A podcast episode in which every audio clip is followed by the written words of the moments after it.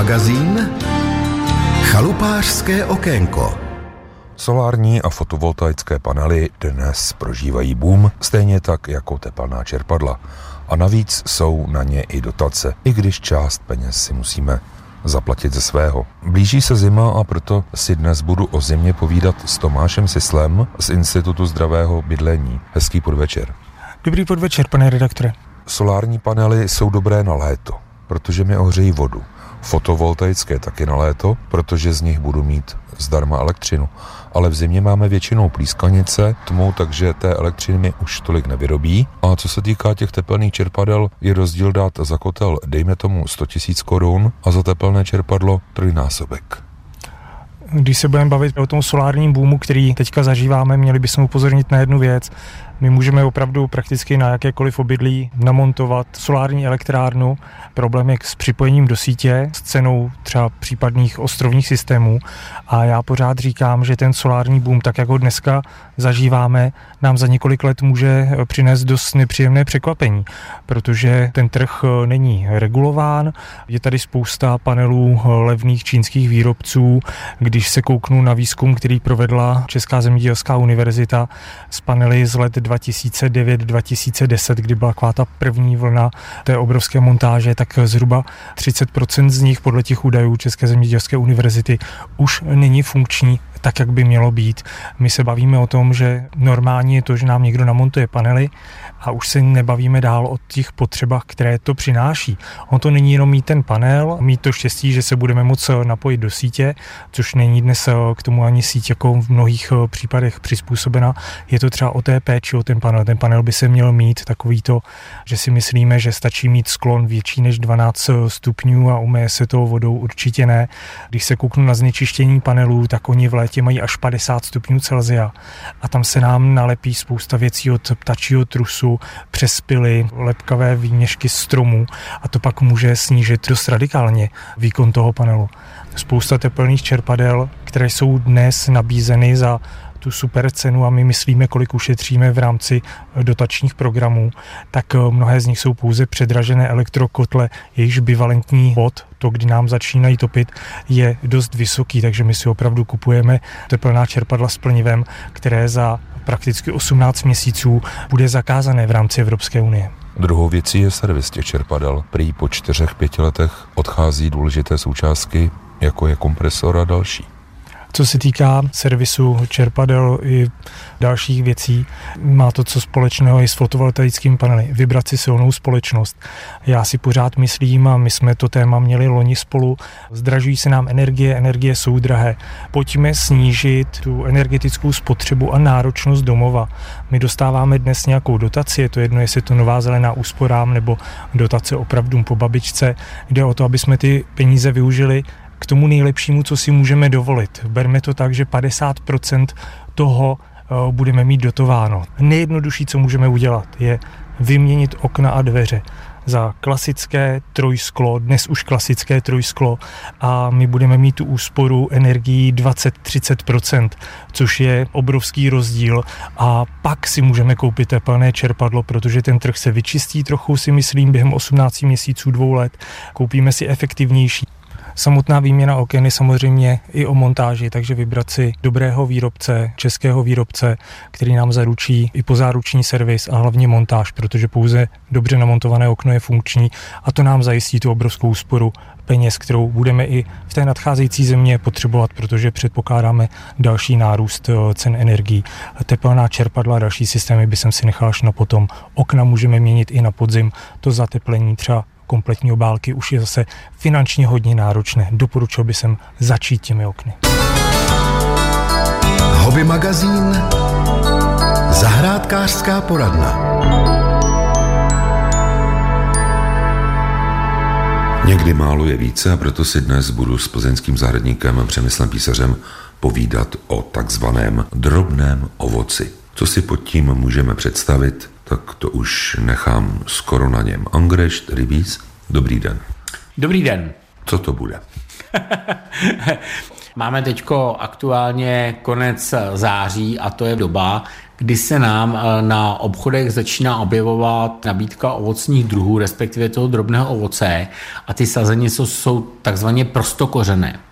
Prostokořená sazenice znamená, že ta rostlina není pěstovaná v květináči, není v nějakém zemním balu nebo v něčem. Představte si nějaké pole na ovocné školce a tam třeba v řádce bude pěstovaný angrešt, sazenice angreštu.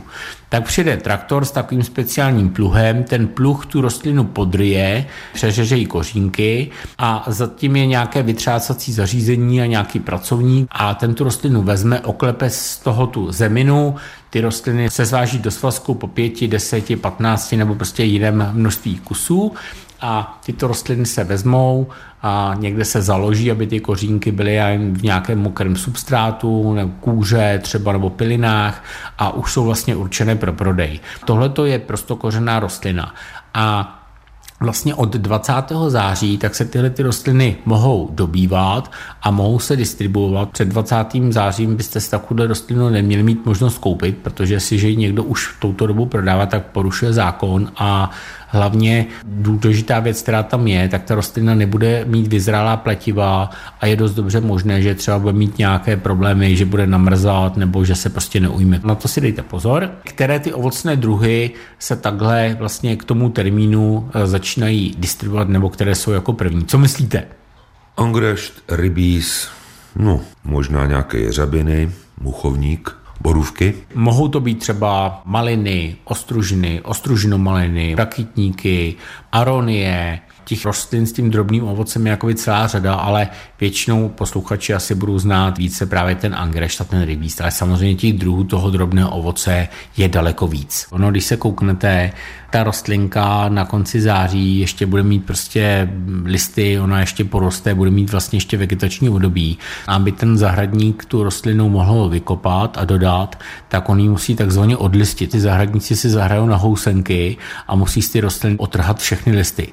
A mimochodem taková jako věc, Eh, když jste byl zahradník a hodně jste zlobil nebo zlobila, tak taková práce oblíbená na to, aby ten člověk dostal na pamětnou, bylo to, že vás někdo pošle odlistovat angrešť. Jo? Takže to většinou se každý umravnil podle toho, jak měl popíchané ty ruce od toho angreštu. Ale proč odlistit, aby to vypadalo prodejně?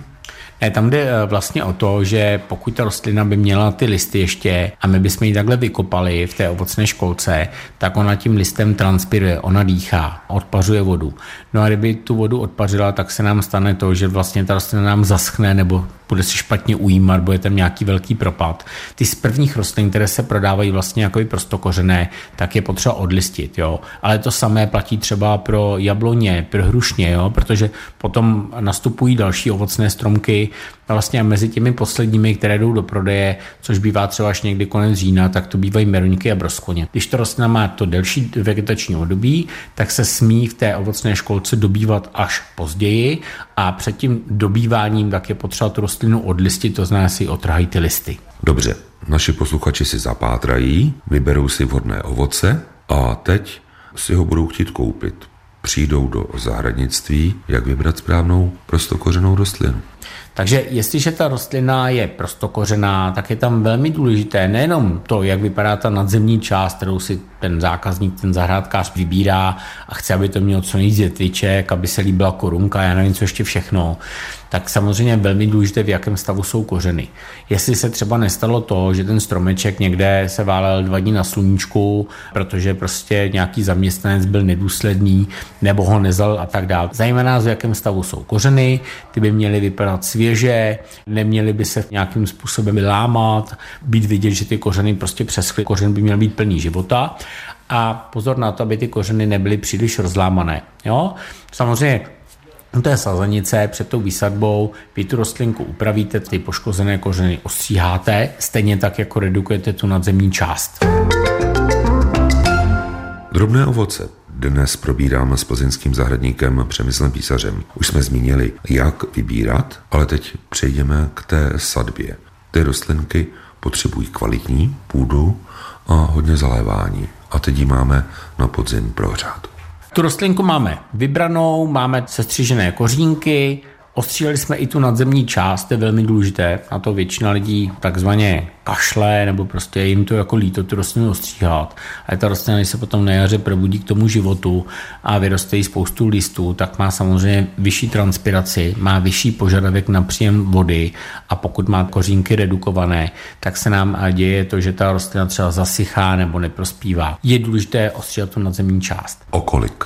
Pokud nevíme jak, tak je dobré toho dotyčného prodejce o to sestřižení poprosit a každý, kdo je jako zahradník a něco o tom ví, tak vám tu rostlinu samozřejmě rád ostříhá.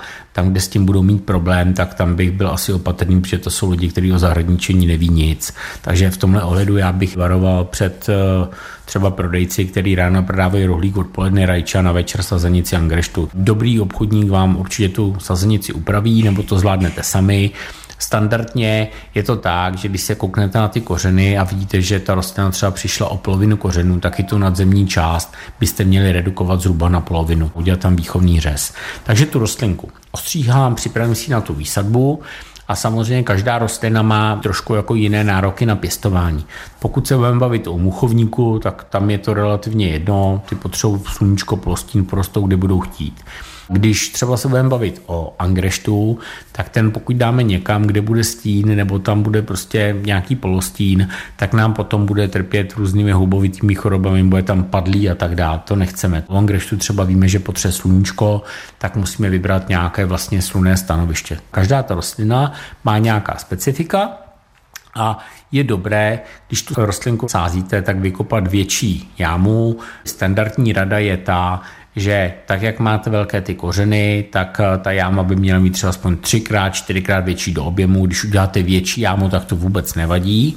A přitom, když to vykopáváte, tak je dobré tu kvalitnější půdu, kterou máte nahoře, si dát na stranu. Takovou tu spodinu, méně úrodnou půdu, tak už vlastně k tomu stromku nedávat. A to, co tam vlastně použijete, je ta vrchní část kvalitní ornice, je dobré tu namíchat ještě s nějakým substrátem, ideálně třeba nějaký zahradnický substrát, substrát na okrasné dřeviny, nebo můžete použít přídavek kompostu, půdu vylepšit. A když tu rostlinu sázíte, zejména to drobné ovoce, tak je super, když třeba takové ty rostliny typu rybíz zasadíte o něco hlouběji, ne o moc, třeba o 10 cm. No, jsou zase rostliny, které by to neocenili, to znamená, třeba muchovníku by se to nelíbilo, angreštu by se to nelíbilo, takže zeptejte se toho prodejce, jestli je možno sázet o trošku jakoby hlouběji. To se dělá proto, že ta rostlina potom lépe koření a když lépe koření a má víc kořenů, tak vám lépe roste a tím pádem bude lépe plodit, takže to chceme. A když tu rostlinu zasadíte teda, při té výsadbě dbejte na to, aby z té půdy jste udělali takové jako blátíčko, aby se to jako přicuclo na ty kořeny, aby tam začalo fungovat takzvané kapilární vzlínání vody. Když rozdělám vlastně z toho substrátu takové jakoby bláto a to bláto tu rostlinu, ty kořínky obklopí, tak znamená, že mi dobře na těch kořenech ulpí a ta rostlina potom samozřejmě daleko rychleji začíná přijímat tu půdní vlhkost a lépe nám prosperuje. A co je ještě velmi důležité, to jste vlastně naznačil, ta půda u podzimní výsadby tak je z toho léta krásně prohřátá. Když sázím na podzim, tak krom toho, že si mám z čeho vybírat, protože když sázím na jaře, tak si kupuju tu rostlinu a vybírám z toho, co se neprohdalo na podzim. Když sázím na podzim, tak ten výběr mám daleko větší, za A. Za B, ta rostlina nám krásně prokoření, protože ta půda je hezky prohřátá. A za C, protože na podzim se ty teploty postupně snižují a ta rostlina ty listy ztrácí nebo už je nemá, protože je podzim, tak vlastně tam není problém s tou transpirací, který vlastně máme u té jarní výsadby. A vlastně vysadíme rostlinku a ta má za úkol velmi rychle jako zakořenit, teďko se zvyšuje teplota a sami víme, že jen třeba polovina května už je vedro a už bychom se koupali a ty rostlinky tam s tím zbytečně bojují. Takhle by se to dalo asi velmi jednoduše schrnout. Kvalitní sazenice, Dal bych si pozor, jestli ten prodejce je odborník nebo ne, to zjistíte snadno. Zkontrolujte si kořeny, kvalitu vlastně té nadzemní části, zeptejte se na stanoviště a podzim je pro výsadbu vlastně těch ovocných prostokořených rostlin naprosto super, takže ať to roste, ať se vám daří. Hobby magazín zaujalo nás. Nebyli jste spokojeni s barvou při posledním natírání? Jsou tam šmouhy, nešla rozetřít? Příčinou většinou není barva ani ruce, ale nekvalitní štětec. S jejich výběrem vám poradí Josef Bém, malíř a lakírník z Domažlic. Na trhu je spoustu štěců, buď to jsou sumělé štětiny nebo přírodní štětiny. Samozřejmě nejlepší jsou přírodní štětiny. Záleží také, jak ten štětec ušetříte. To znamená, po každé práci, když používáme vodoředitelné barvy, důkladně vodou umít. Pokud vezmete malířskou štětku, budete bílit vápnem, je velice důležité, abyste ten štětec dokonale umili a potom ho vyprali ve vodstové vodě, abyste zneutralizovali to vápno, protože časem by vám mohly padat z toho štětiny. A když budeme vybírat ten dobrý malířský štětec třeba na rohy anebo na nějaké natírání povrchu, říká se, že každá barva chce jiný. Je to tak? Je to tak, protože pokud bychom dělali lazury vodou ředitelné, je lepší použít štětec, který má umělé štětiny. Pokud budeme brát syntetické barvy, emaily, je lepší, když použijeme z pravých štětin. Pravá štětina, ta se na konci štětiny štěpí aby zadržela tu barvu a aby ten nátěr byl co nejjemnější. Při umělých štěcích je to uměle rozštěpený. Pokud se to opotřebí, tak dál už se ta štětina netřepí. A teď jak je vybírat? Je štětec za deseti korunu, ale také za stovku. Samozřejmě čím dražší, tím ten štětec je kvalitnější. Záleží také, z jakých štětin je vyrobený. Máme štětce, které jsou z vepřových štětin, potom jsou speciální štětce, už teda na fládrování, jezevčí chlupy, ty už jsou jemnější. Záleží prostě, jaký druh materiálu budeme používat, ale Rozhodně bych zvolil štěce, které jsou z pravých štětin, když bych používal nějakou syntetickou barvu nebo email. Máme ty štětce před použitím namáčet třeba do ředidla, anebo rovnou do barvy a začít natírat? Vždycky, když si koupíte nový štětec, je ideální natírat podkladní materiály aby zbytek štětin, které z toho občas vypadne, aby vám nezůstal v konečném nátěru. Takže na základní nátěry bych vzal nový štětec, na konečný nátěr, na email už bych vzal opotřebovaný štětec. Pokud bychom natírali syntetickýma barvama nebo emailem, nemusíme ten štětec mít, když budeme druhý den pokračovat, stačí ho dát do vody, ten štětec nám nezatvrdne, důkladně vytřít a můžeme druhý den pokračovat. Je to škoda ředidla a také, když ten štětec budeme často prát v různých ředidlech, tak bude dřív opotřebený. Většinou ty štětce mají v ručičce, v držátku dírku na zavěšení, takže mít upravenou dílnu, aby jsme ty štětce mohli zavěsit, nebo když uschnou, dát je normálně do šuplíku. Je samozřejmě lepší ho zavěsit, srovnat důkladně ty štětiny, záleží už také na té rukojetě, od toho se odvíjí cena toho štětce, jestli ta rukojetě z umělé hmoty nebo ze dřeva, tady všude se potom promítá ta cena. Hobby magazín Náš tip.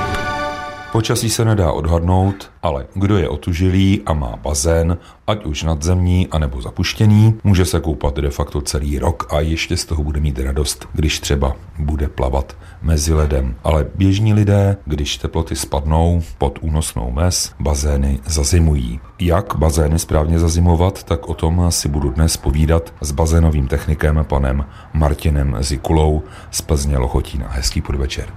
Hezký podvečer. Pane Zikulo, kde začneme? Když budeme mít nadzemní bazén, dejme tomu nějaký malý, tam asi vodu vypustíme, ale co u těch větších?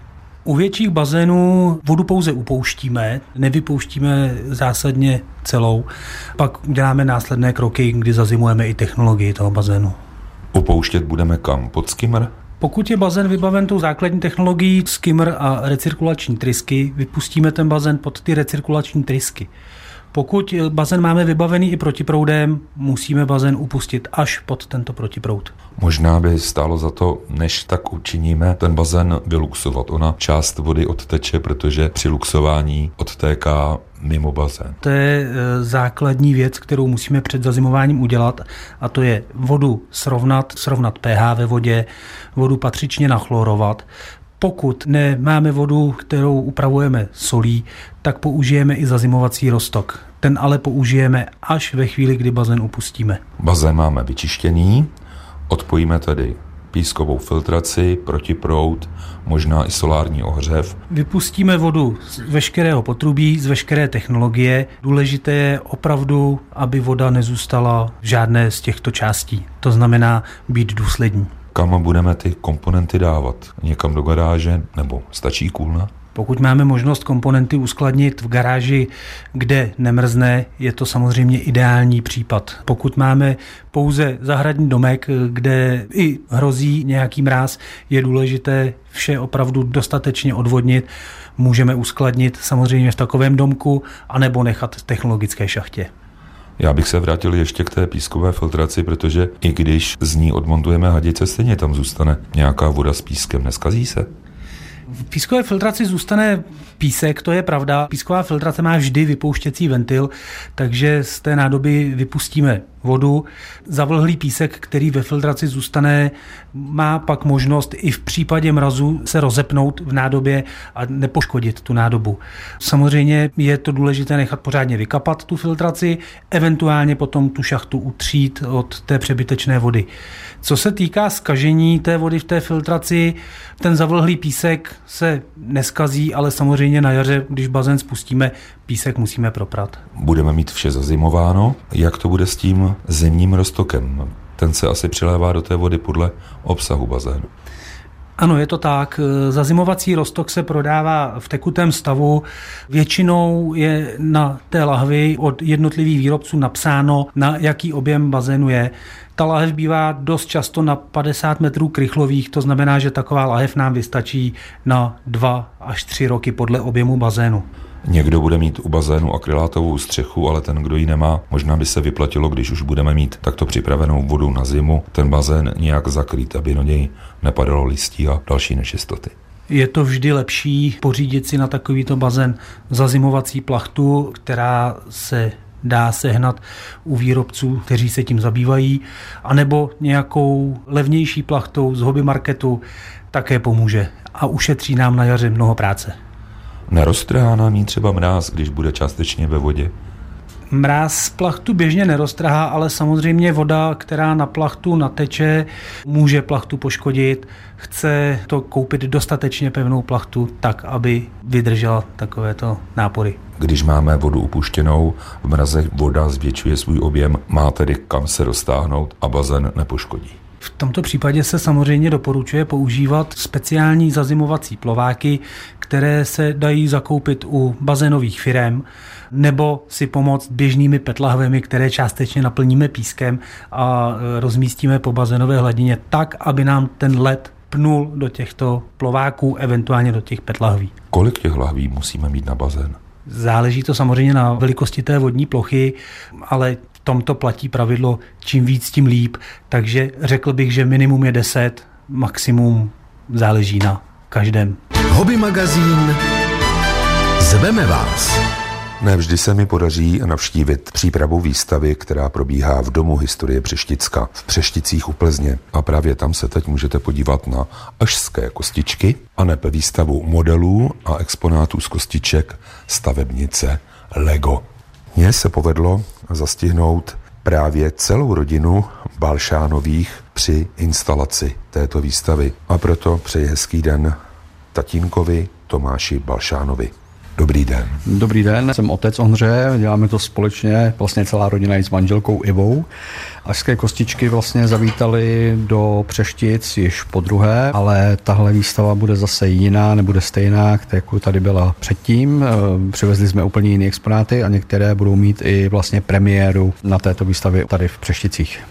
O vás se říká, že máte největší sbírku stavebnic z Lega. Ne, ne, není to jako pravda v tom, že by to byly všechny stavebnice, ale máme zapsanou největší sbírku série Lego Star Wars, kterou vlastně jsme nechali zapsat do České knihy rekordů. V současné době se blížíme s touto sbírkou číslu 800 setů, každý je tedy jiný. Ta sbírka se tedy neustále doplňuje a rozšiřuje, doplňuje se o sety, které vlastně jsou starší, ale i o sety nové, tak aby jsme drželi krok s dobou a i vlastně tu sbírku nadále rozšiřovali. Vy musíte mít asi velký dům. Tak velký dům máme doma i rodinný dům, ale samozřejmě, že stavebnice Lego zabírají tři místnosti. Jedna místnost je vlastně jenom tedy s Legem Star Wars, protože některé ty lodě jsou opravdu veliké. A další pokoje tedy zabírají další ze sbírky ze sérií třeba Technik nebo Harry Potter, co si dáme dohromady, Indiana Jones, Staré město, Town. Museli jsme trošku sbírku rozšířit i pro holky, protože my jsme měli málo sérií s tematikou pro děvčata, takže dneska už můžeme říct, že jsme rozšířili i sety ze série Friends. A kdo s tím sbíráním začal? Vy? A nebo váš syn? A nebo jste si řekl, zabavím ho? Ten propočátek byl úplně v tom, že já jsem svoji stavebnici dostal první v roce 73. Tehdy se vlastně dala koupit u nás jenom v Tuzexu. Mně bylo 6 let, takže jsem si postavil svůj první bagřík. Samozřejmě ty stavebnice jsem si schovával, přešli se mnou až do dospělého věku. Starší synové dva, ty vlastně si s tím pohráli, takže já jsem to potom rozstřídil. No a když přišel Ondřej, který vlastně si s tím hodně, hodně, hodně hrál a pak teda ho oslovila série Star Wars, no tak jsme vlastně tuhle celou tu sbírku dál rozšiřovali samozřejmě já, manželka a Ondřej. Všechny sbírky časem většinou stoupají na ceně. Je tomu i u Lega? Je to informace správná, ano, sbírky lega určitých serií stoupají na ceně, takže snažíme se samozřejmě většinu těch setů a všech těch stavebnic schádnět na bleších trzích z druhé ruky, vlastně jak se říká na bazarech. Občas je nějaký půdní nález, ale každá z věcí z těch do té sbírky má nějakou svoji historii, má to svoji nějakou cestu, jak nám doputovala. Mně se líbí, že třeba s modely výkonných sportovních vozů si mohu pohrát na zemi, anebo když se podívám na vláčky, tak těm stačí jenom koleje, elektrický prout a jezdí. Ono to je tak, že vlastně ty vláčky, které tady budou v Přešticích, my napojíme samozřejmě na elektriku, ale to jsou první vláčky, které vlastně byly od Lega a ty jezdily pomocí trafa 9 V. Dneska už ty vláčky mají bateriový pohon, takže vlastně do nich dáte battery box a máte dálkový ovladač, ale s tím vláčkem ujedete, dejme tomu, já třeba 10-12 koleček a ty baterie jsou pryč, když to tady to bude mít tu výhodu, že vlastně, když paní nebo kurátorka tady otočí na trafu e, rychlost na vláčku, takže on bude jezdit vlastně pořád, že? protože ho bude napájet elektrický proud. A netušil jsem ani to, že místo nějaké krátkovlné vysílačky jdou některé modely Alega řídit mobilem ta vyspělost těch modelů je taková, že ty modely dneska už vlastně rozpohybujete jenom pomocí mobilu. Máte že mobil aplikaci. Tady v Přešticích bude k vidění teď vlastně nejnovější model, vlastně od 1. srpna největší jeřáb Liebherr je tady, takže ten má třeba z těch motorů 6, dělá všechny funkce jako běžný jeřáb. Jo, pak jsou to auto samozřejmě, které můžete osadit těmi pohonnými jednotkami, budou vám jezdit, budou vám překonávat různé překážky.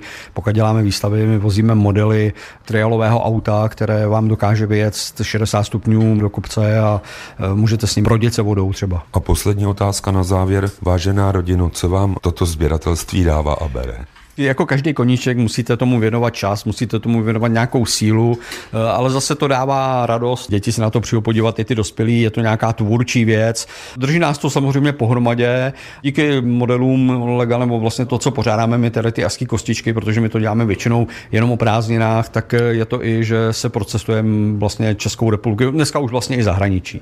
My jsme ten ročník, kdy Lego nebylo v obchodech v České republice, v Československu tenkrát. Dneska je toho spousta, plníme si dětské sny. A syn Ondřej? No tak já souhlasím určitě s maminkou, že je to nějaký plnění nějakých snů, vzhledem k tomu, že třeba v mém věku, když jsem byl malý, tak eh, vyšly sety, které dneska jsou v podstatě nesehnatelné a díky tomu, že nám nějak pomůžou ty výstavy, tak ten set se v podstatě dá sehnat za nějakou slušnější částku. Jak naše posluchače do Domu historie Přešticka pozvete?